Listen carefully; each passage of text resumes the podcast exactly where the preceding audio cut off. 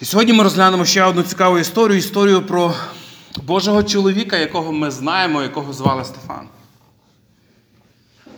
Історія про чоловіка, котрий фактично він став першим мучеником за проповідь Євангелія за Христа. І ми багато чого навчалися вже з цієї історії. Вона часто проповідується, часто говориться. Але хочу сьогодні ще про одну сторону поговорити, а саме про те, як практично нам з вами, друзі, навчитись переходити у ці моменти випробування, страждання, котрі є в нашому житті. Вони можуть бути з різних причин. Ну, принаймні, я для себе три, три такі знайшов. В історії Стефана ми бачимо, це справді проповідь Євангелії, це смерть за Христа, це страждання за Христа. Не всі наші страждання і випробування, друзі, вони є наподобі цього. І нам треба бути відвертими. Ми можемо страждати за нашу якусь неуважність, десь, можливо, непильність, коли не ретельно досліджуючи, не вивчаючи, не аналізуючи, ми приходимо до певної халепи і маємо через це проблеми. І також ми можемо мати проблеми в житті через гріх, через те, що це наш свідомий вибір. І знаєте, друзі, у всіх цих випадках що спільного? Одинаково болить. Інколи ми просто забуваємо і можемо надиматись над людьми, засуджувати людей, котрі через гріх страждають. Ну, алкоголь пили багато років, виразка, ще щось трапилось. І ми десь розуміємо, ну, він сам винуватий обрав цей шлях. Але, друзі, повірте, вони менше від того не болить. І тому моя ідея сьогодні дати кожному з нас можливість в різних ситуаціях, в яких ми перебуваємо, знайти оцей вихід, як проходити оці страждання. На основі того, що ми будемо досліджувати з життя Стефана. Стефан був чоловік в церкві, котрого вибрали як діяконом. Це перше служіння його було. Діякон це діякону слово перекладається як той, хто служить, слуга. І це людина, яка має такий особливий дар, яка бачить потребу інших і не просто бачить потребу інших, готовий заповнити, готовий допомогти, готовий вирішити цю потребу. І ось ми читаємо про те, що цього чоловіка каменували. Але історія починається ще не з цього моменту. Історія починається ще з 6 розділу. І давайте ми відкриємо з вами 6 розділ з 10 по 15 вірш. Я би попросив, хто має писання, відкривайте, читайте. І вголос, якщо можна. Дії апостолів, 6 розділ з 10 по 15 вірш.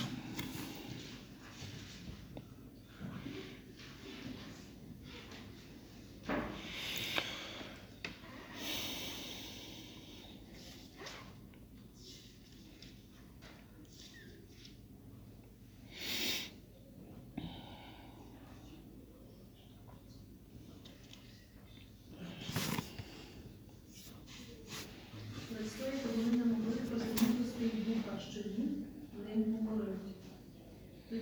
Вони відмовили людей, що казали, ніби чули, як він богозневажні слова говорив на Мойсея та Бога. І людей підбурювали, і старших та книжників, і напавши, схопили його і припровадили Синедіон. Також свідки фальшивих поставили, які говорили, чоловік оцей богозневажних слова без перестану говорить на це святе місце та проти закону. Бо ми чули, як він говорив, що Ісус Назарянин звільняє це місце та змінив звичаї, які передав нам Мойсей. Коли всі, хто в Синедіоні сидів, на нього споглянули, то бачили лице його, як лице ангела. Угу. Дякую. Історія смерті Стефана починається з того моменту, коли Стефан вступив в певну дискусію. Е, Ми читаємо головний уривок, який говорить про цю дискусію, коли люди, які представляли різні міста, різні синагоги, там, якщо ви ще почитати шостий розділ, описано, звідки прийшли ці люди, котрі сперечалися з ним. е, Вони не могли встояти проти того, наскільки сам Стефан він знав Писання. Різні школи, різні вчення. Єдина методика, до якої приходять ці люди, це нам потрібні лише свідки. Ті, хто можуть сказати неправду. Тому що по-іншому з цим чоловіком сперечатись не вдасться. І вони знаходять людей, котрі готові дати неправильне свідчення. І на основі цього неправильного свідчення вони ведуть фактично його до синагоги. Вони ведуть його до суду. Те, що вони дають звинувачення, ці дві речі. Він говорив, він богозневажав Мойсея і те святе місце. Фактично, Мойсей це закон, святе місце це храм, якому живе Бог, тобто він зневажає Бога і закон. І на основі цих слів він був засуджений. Перша думка, яка прийшла мені в голову, друзі, стосовно цього уривка, те, що допоможе справді нам проходити важкі моменти, це усвідомлення, це розуміння писання, це вивчення писання. Зауважте, якщо ми живемо в розумінні того, що ми є творіння, в свій час Господь кожному з нас вдихнув життя. В кінцевому результаті Бог має план для нас. То, друзі, через Писання ми можемо з вами пізнавати, як ми можемо прийти до того місця, до тої точки на цій землі, в нашому житті, до котрої приготував нас Господь. І воно є там, воно є всередині. Ми можемо нехтувати цим, ми можемо обмежуватися тим, що писання ми чуємо просто в неділю під час зібрання і казати цього достатньо, друзі. Ну є кожного, кожного з нас особистий час, коли ми можемо, і було б дуже бажано і варто практикувати, вивчати писання, читати писання, вивчати на пам'ять вірші. Це те, що важкі хвилини може привести до підбадьорення. 1 Коринтян, 10 розділ, 13 вірш. Хто пам'ятає на пам'ять? Голосніше.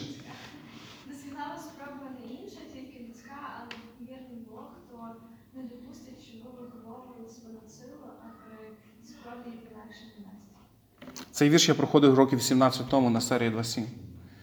Я досі його пам'ятаю.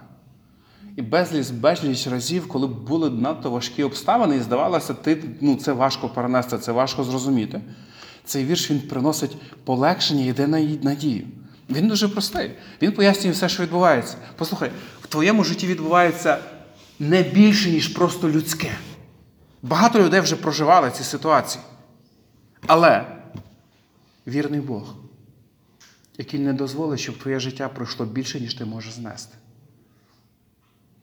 Але при цих випробуваннях, які ти зараз проходиш, він дає підбадьорення, він не залишив тебе самого. Це писання. Як ви думаєте, чи відрізняється це слово від слів, наприклад, друже, не переживай, все буде добре? Чули колись такі слова? Ну, з ким не буває, якось буде.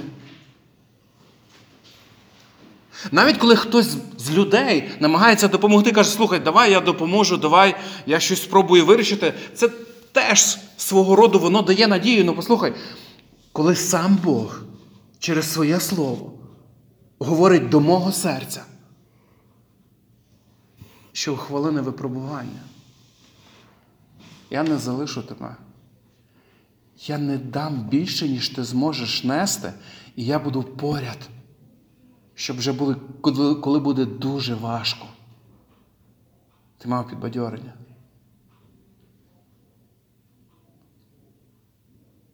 Цей вірш говорить про те, що ти ці випробування проходиш не сам. Є така притча про те, що коли чоловік прийшов вже до Господа Ісуса і вони переглядали його життєвий шлях, його життєвий шлях виглядав як сліди на піску біля моря. І довший час він бачив, коли він йшов, він бачив свої сліди і сліди Ісуса. Дві пари слідів. І ось коли він пригадав, що був момент дуже важкий в його житті, він побачив, що в той момент тільки одна пара слідів на піску. І він сказав: Господи, чому ти залишив мене, коли ось тут було найважче? Коли мені здається, що я вже не витримую, я вже не зможу. Господь питає, чому ти думаєш, що я залишив тебе? Ну, тому що сліди тільки одні, немає другої пари слідів. Він каже, я був там. Я просто ніс тебе на руках, бо ти не міг сам йти. Це просто один вірш. Я до уваги зараз вашої звернув, а їх є багато, повірте. 1 Івана 1,9. Якщо ми гріхи свої визнаємо, визнаємо, то що? Він який? Алілуя. Він вірний. Він праведний. І що він робить своєю вірністю і праведністю? Вірність і праведність для того, щоб простити. Не просто для того, щоб, знаєте, порівняти, показати на себе. Тому що коли я про себе думаю, що я вірний і праведний, ну, люди не почувають себе краще біля мене.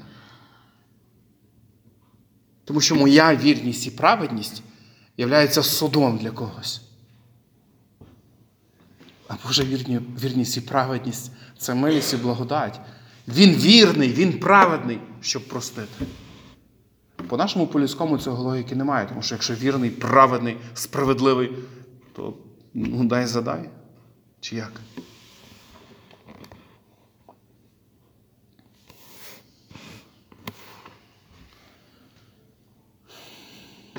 Четвертий розділ послання до євреїв. Слово Боже, яке? Як меч. А який меч? Куди воно проникає? Воно розділяє те, що не може розділити жодна конституція, жоден закон. Тому що навіть стаття, яка говорить про спробу вбивства чи спроба пограбування, має бути якась дія.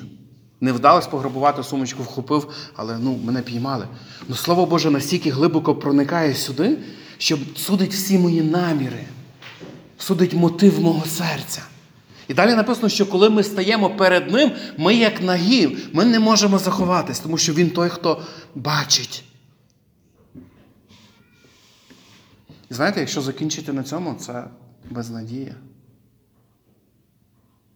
Але далі автор послання пише, але ми маємо такого переосвященника, що він має здатність нам співчувати. Тож з дерзновінням приходьте до престолу благодаті. Дорогі друзі, подумайте про це, коли Слово Боже проникає в моє серце і починає судити мене. Слово Боже, воно судить, це правда. Тому що воно відкриває те, що є. То автор послання, слухайте, каже, з дерзновінням, біжіть до престолу благодаті, щоб отримати своєчасну допомогу. Бо там престолу благодаті, там благодать. Тому настільки важливо, друзі, щоб ми перебували в Писанні, щоб ми знали Писання. І не просто знали, хочу трошки доповнити. Недостатньо знати, тому що ті люди, котрі спілкувалися зараз з Стефаном, пам'ятаєте, вони мали дискусію. Коли ви прочитаєте шостий розділ, сьомий розділ прочитаєте цілий, ви побачите сьомий розділ, що Стефан він починає від початку, від творіння показувати головну ідею Божого плану для людства. Від Адама, Авраама до Ісуса. І з ним спілкуються ті, кого називають священнослужителі того часу, законники, котрі знають добре Писання. Ну послухайте, недостатньо вчити на пам'ять, знати Писання. Нам потрібно розуміти суть. В одному з місць Писання Івана, 5 розділ, 39 вірш, де Ісус має дискусію теж з фарисеями, які цитують йому Писання і говорять про Писання, Ісус відповідає: дослідіть на Писання. Бо ви, маєте, бо ви думаєте, що в них маєте вічне життя, вони свідчать про мене. Тому також важливо, друзі, не просто читати Писання, вивчати Писання, а зрозуміти, що історія Писання, історія написаного, вона веде до Ісуса Христа. Тому що головна подія всього творива це там Голгофа, де Отець віддав свого сина, де син добровільно прийняв рішення йти на смерть. І такою ціною викупив людство від смерті, заплативши своїм життям.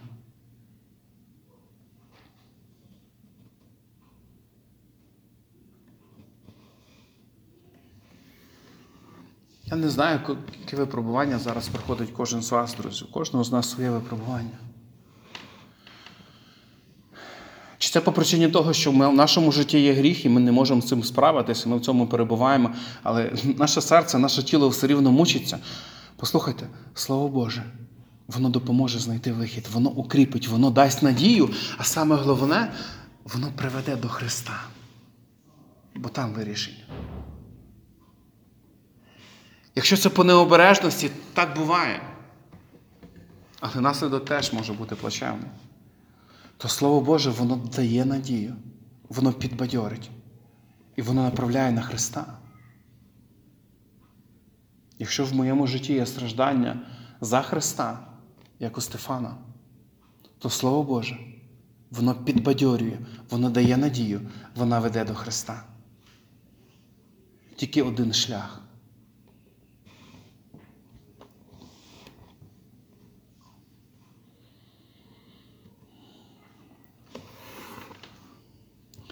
Закінчує свою, своє спілкування Стефан тим, що він переходить на особисте. Тобто, починаючи з створіння Авраама, він закінчує тим, що, друзі, ви народ твердошеї. Подивіться історію. То всіх пророків гнали хто? Ви і ваші батьки. Всіх. І це вже стало надто важко слухати, і тому вони вже потягнули, фактично його вивели за стіни храму. Це певний процес. Вони настільки розлютили, знаєте, насправді вони порушили навіть закон римський. Чому? Тому що смертну кару євреї не могли самі запровадити. Римська імперія окупувала фактично Ізраїль. Що це виглядало? Вони були е, підзвітні і ходили під законами Риму. Рим направив прокуратора, котрий з частиною війська Римської імперії слідкував за порядком. Вони могли звершувати Синендріоном свій суд в плані ув'язнити, заборонити проповідувати, вигнати ще щось. Но євреям було заборонено своїм судом Синендріоном приймати рішення про смертну кару. Це причина, чому Ісуса просто не засудили, як Стефана. Робили все по букві закону. Тому його повели до прокуратора, котрого запитали. Ми вважаємо, він гідний смерті. І пам'ятаєте, що відповів? Понтій Пилат? Я ні на чого не находжу, я вимиваю руки, самі вирішуйте. Але це зелене світло. І тоді вони офіційно могли прийняти рішення і вступив закон в дію, і римські вояки виконували що? Цей приговор. І ось коли вони виводять з стін храму, з території храму Стефана, вони настільки розлютіли, що вони забули все. Що можуть бути за це проблеми? Вони порушують певний закон. Вони хочуть стратити того, хто для них зараз, знаєте, як щось в оці, що заважає. Вони, вони не можуть бачити, вони не можуть спокійно жити, дихати, почувши ті слова. Вони ожорсточились, але не ожорсточились на серце своє і на гріх, який роблять вони. А на того, хто як дзеркало відображає їхній гріх. Тому що, бачивши Стефана,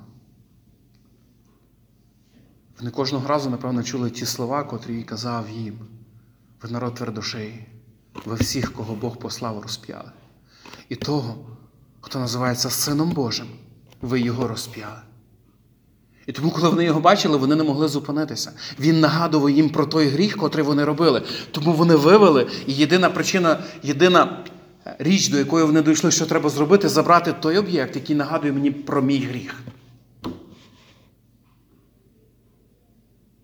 Тому що ми читаємо в діях апостолів у другому розділі, коли апостол Петро проповідує, він говорить ті ж самі слова людям, котрі прийшли. Ви розп'яли. І там написано, що та категорія людей вони розжалобили серце. І вони запитали, що нам робити після цього, коли ми усвідомлюємо, що ми Сина Божого розп'яли. Бог дав нам спасіння. Ми ж тільки молились, наші отці молились, Бог дав нам спасіння. Ми це спасіння, яке Бог дав, ми його розп'яли. І ось повертаємося до Стефана і до того, як йому вдалося пройти оцей шлях. Далі вони лютували несамовито. Вони вирішили довго не чекати, привести сам, самим закон до виконання. Взяли камінням і почали каменувати того, хто нагадував їх, їм про їхній гріх. Я би просив, прочитайте, будь ласка, дії апостолів з 7 розділу, 55 60 вірш. А Степан, повний Духа Святого, на небо споглянув і побачив Божу славу Ісуса, що по Божій правиці стояв, і промовив: Ось я бачу відчинене небо і сина людського, що по Божій правиці стоїть. Та вони гучним голосом стали кричати та вуха собі запіляти та й кинулись однодушно на нього. І за місто вони його вивели, і зачали побивати камінням його. А свідки плащі свої склали в ногах юнака, який звався Савлом. І побивали камінням Степана, що молився, і казав: Господи Ісусе, прийми духа мого. Упавши ж навколішки, скрикнув голосом гучним. Не залічи їм, Господи, цього гріха. І промовивши це, він спочив.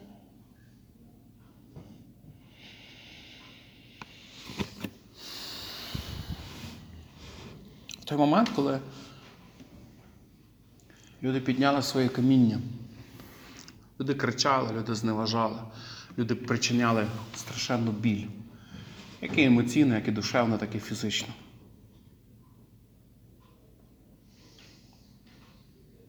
Погляд Степана був скерований на небо.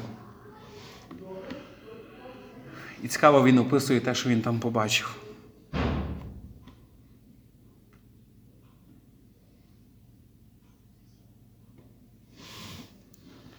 Він побачив Сина Людського. Він побачив Божу славу.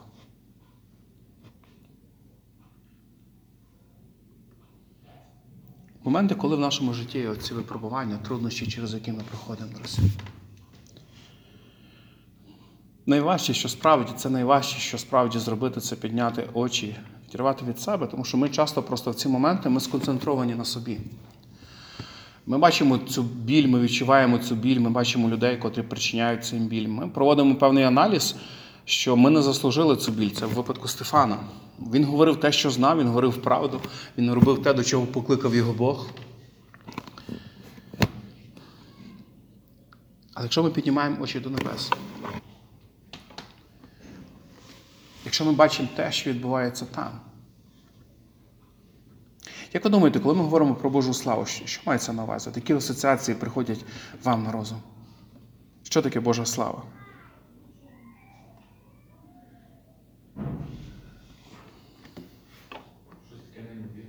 Щось таке неймовірне. Ще. Слава це, напевно, скоріше всього таке слово сполучення. Слава, звеличення, це Мгм. яка відображає святість Бога. Тобто е, таке, такий стан чи таку дію, Бог завжди обирає добро, уникає зло. Угу. І це вона і присутня, це слава самому Богу, також його творіння, які є е, оправдані через людину спасителя. Хто туди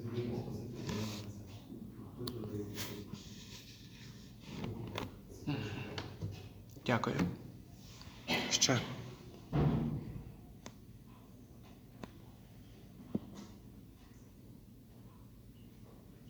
Коли бачиш Божу славу, якось інші втрачає таким і здається, що ти можеш ще контрибуватися подумати. Так. Це те, що можна побачити тільки будучи повним Духа. Це те, що можна побачити, будучи повним Духа Святого. Так. Угу.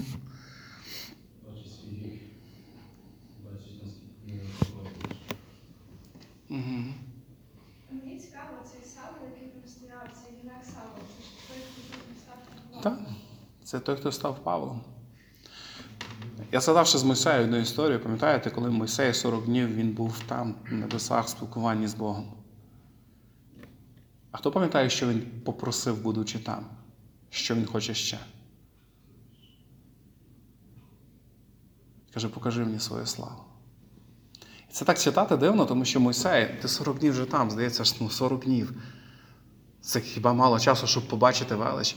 Ми подорожували, оце коли їздимо на навчання, ми подорожували по Відню, Братиславі, Будапешті. Ну, другий раз я в Будапешт заїхав. Ну, гарний замок, гарне місце. Сказати, щоб я б дуже-дуже сильно хотів ще раз туди поїхати, щоб це побачити. Ну, я вже побачив, це гарне місто.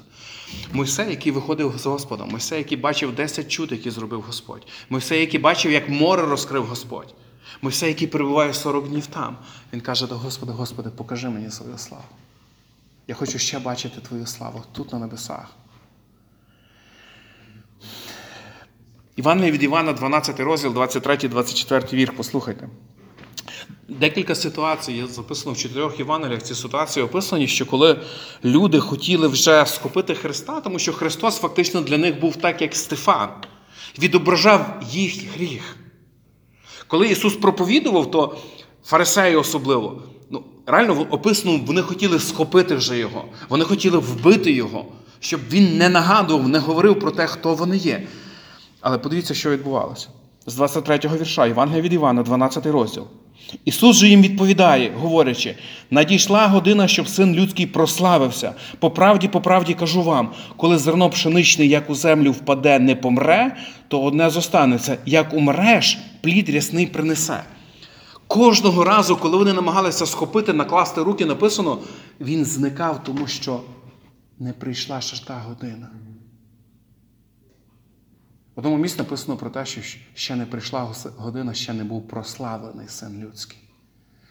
І тут Ісус перед таємною вечерю, по дорозі в Єрусалим, говорить, що прийшла та година, щоб син людський був прославлений. А де був прославлений син людський? Там, на Голгофі. Для нас це трошки важко зрозуміти з асоціацією слава, але насправді найбільша слава цей момент, про котрий писали пророки. Він має статися, він стався там. І коли люди, котрі зібралися довкола Христа, думали, що це програв, це позор, мабуть, померти так. Тисячі людей за ним йшло, він тисячі годував. Багато хто називається своїх учнів і закінчує де? На дереві, на хресті. Але Писання описує, що це момент прославлення Сина Божого. Тому що в цей момент смерть була переможена. Давайте повернемось до, до Стефана, котрий побачив відкрите небо, бачив Сина Людського, побачив Божу славу. Подумайте, друзі, в той момент тих випробувань, які ми проходимо, ми проживаємо. Що якщо нам вдасться відірвати погляд від себе і підняти його до небес? Що якщо там в небесах ми побачимо Голгофу і побачимо Божу славу? Про що нам буде це говорити? Бо в той момент, коли ми проходимо ці випробування, ті важкі випробування, ми не можемо сказати про те, що ми відчуваємо, що Господь любить нас. Тому що наше серце кричить, його болить. Його болить, коли наше тіло болить, його болить, коли його ранять, коли інші люди забирають частинку нас. Це правда.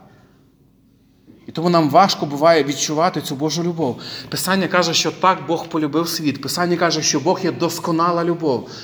Але в ті моменти випробування ми не можемо відчувати цю любов. І знаєте що? Нам не варто покладати стільки на відчуття. Нам потрібно відірвати погляд від себе, підняти до небес і побачити Божу славу, розп'ятого Христа. Бо на тому місці мав бути я. Бо Євангелія це коли я усвідомлюю, що Він помер за мене, не просто за людей. Коли я говорю про те, що Євангелія це коли Ісус помер за людей, це історія, це інформація, котрою я з вами ділюся. Коли я говорю про те, що Ісус помер за мене особисто, я той, хто винуватий смерті Христа. Я той, хто мав бути розп'ятий там на Голгофі, а не Він, Син Божий, невинний, чистий, праведний, святий. Це свідчення. Ось у чому різниця. І я думаю, немає жодної людини, яка б подивилася на небо, на Голгофу і сказала, що це не є найбільший доказ Божої любові. Коли Отець віддав сина. Ми говорили про це. Це те, що неможливо зрозуміти, це те, що неможливо пояснити. Але це факт. Бо коли мова про те, що хтось має померти, то кожен з батьків, кожен з батьків скаже, це я. Ну ніхто з батьків не віддасть свого сина. Божа любов вона не збагнена. Божа любов вона велика. Вона не наша людська. І коли в Стефана кидали ці каміння, коли його тіло руйнували, його погляд був скерований там на небо. І послухайте, це картина небес. Написано, що син людський стоїть по Божій правиці. Спробуйте уявити цю картину, коли ви заходите в зал до царя. Коли ми заходимо в зал до царя, як це відбувається часто? Коли ми заходимо в кабінет до президента, до губернатора. В фільмах могли це бачити, правда? Цар сидить на троні. Люди заходять, що роблять? Кланяються, стоять на коліна. А що цар може зробити? Сказати встань. Все, що хочеш. Дати руку. Дари якісь дають. Коли я бачу цю картину, знаєте, що я бачу? Я бачу, що там, на небесах, в залі царя, готуються до прийому гостя. Тому що це останні хвилини життя Стефана тут на землі. Має прилетіти той останній камінь, який забере життя. І Господь знає. І знаєте, частина неба відкривається, відкривається те, що в цей момент відбувається там. Сам Господь Ісус, Він встав. І Він чекає Стефана. Євангелія від Івана в 14 розділі Ісус говорить про те, що Він йде, щоб приготувати місця, щоб там, де і я, були і ви, небесні оселі. Ну, я не чекав, що Господь буде зустрічати своїх праведників в своєму залі, стоячи, вітаючи. Це те, на що був скерований Стефан, це те, що він бачив.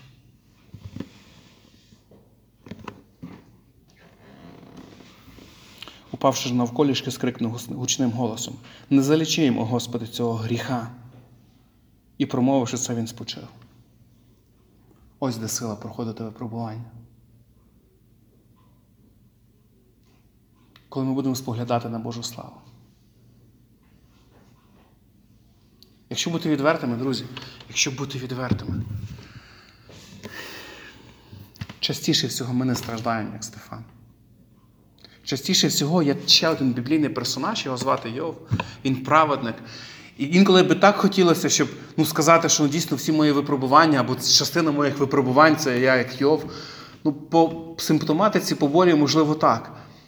Але я скажу, про себе сказати, що я чисто страждаю праведник тільки за те, що послідував за Христом.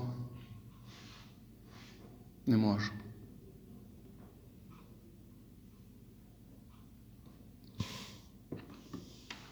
Та те, що ми читали в Писанні, дає надію, бо він вірний і праведний. До престолу благодаті, де своєчасна допомога. Тому, як на мене, це дороговказ. Ці місця писання, ці історії це як напрямок, куди мені рухатись, коли моє серце настільки стискається.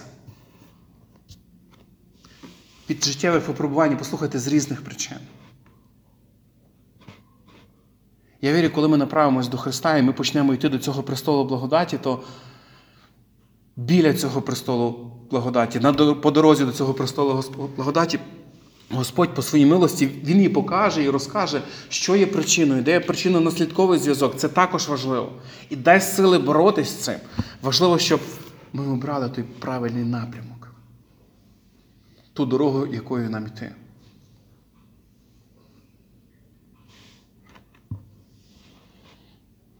Мені подобається досліджувати писання в, контексті того, не просто говорити про, про що саме проповідували апостоли, а те, як вони проповідували своїм життям. Тому що ця історія саме про це про мене. Життя, котре були посвячене служінню Ісусу Христу. Зараз якраз наш час, коли ми будемо згадувати смерть і страждання Ісуса Христа.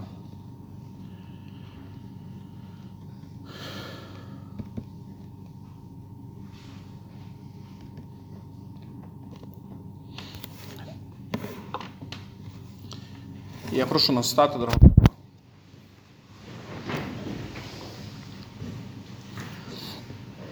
Перше послання до Коринтян, 11 розділ, ми читаємо з 23 вірша. Той, що колись був юнаком Савлом, котрий охороняв одяг людей, які камінували Стефана,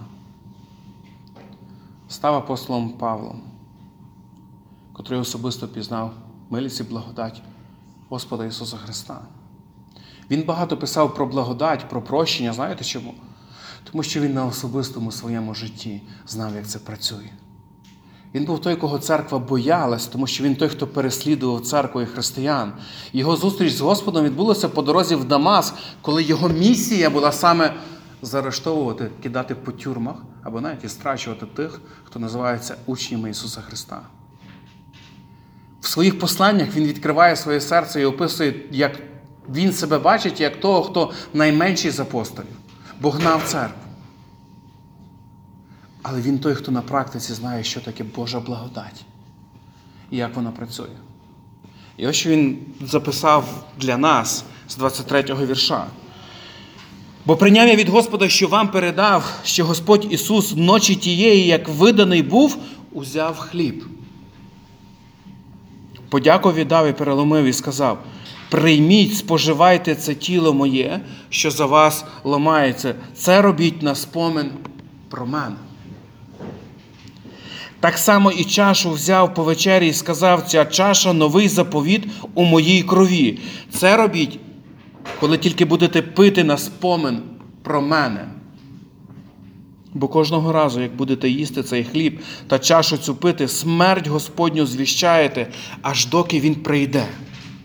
Тому, хто, тому то, хто їстиме хліб цей чи питиме чашу Господню негідно, буде винний супроти тіла та крови Господньої. Нехай же людина випробовує себе. І так нехай хліб їсть і з чаші п'є.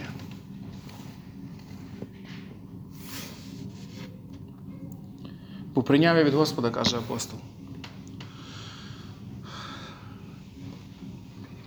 Вечеря Господня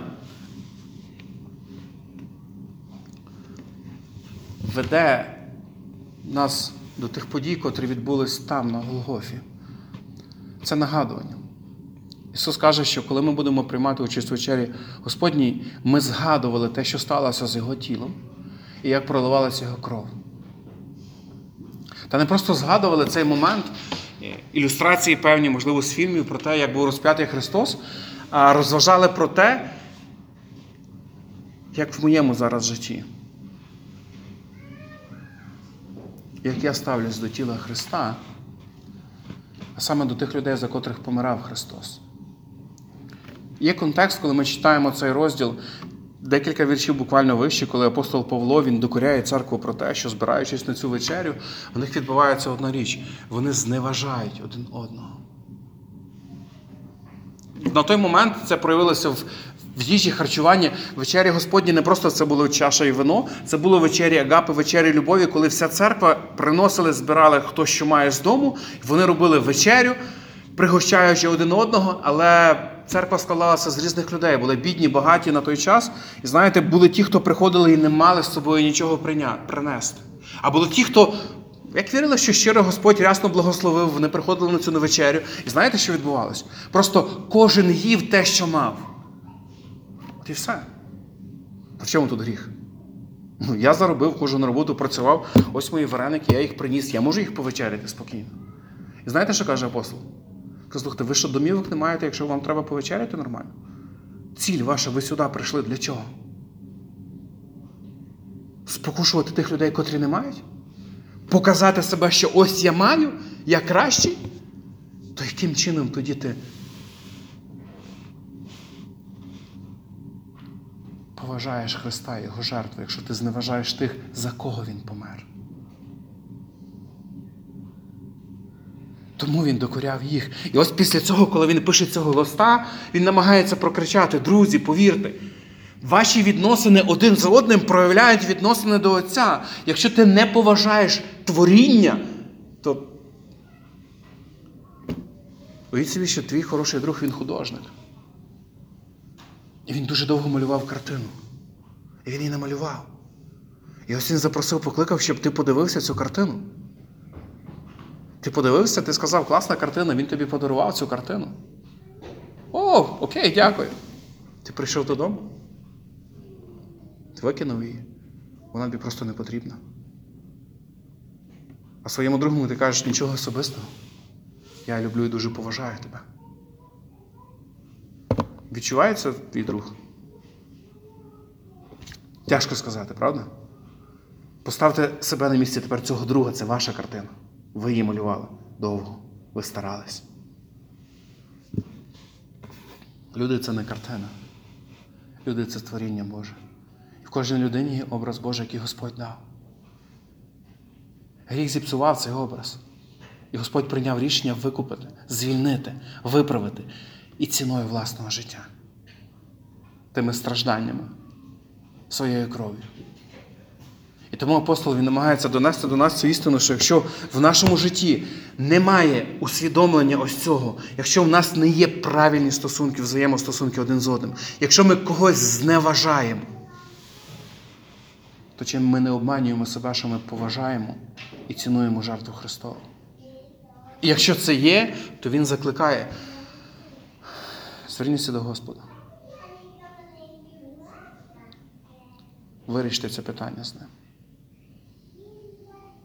Зверніться до тієї людини. Вирішіть це питання з ним.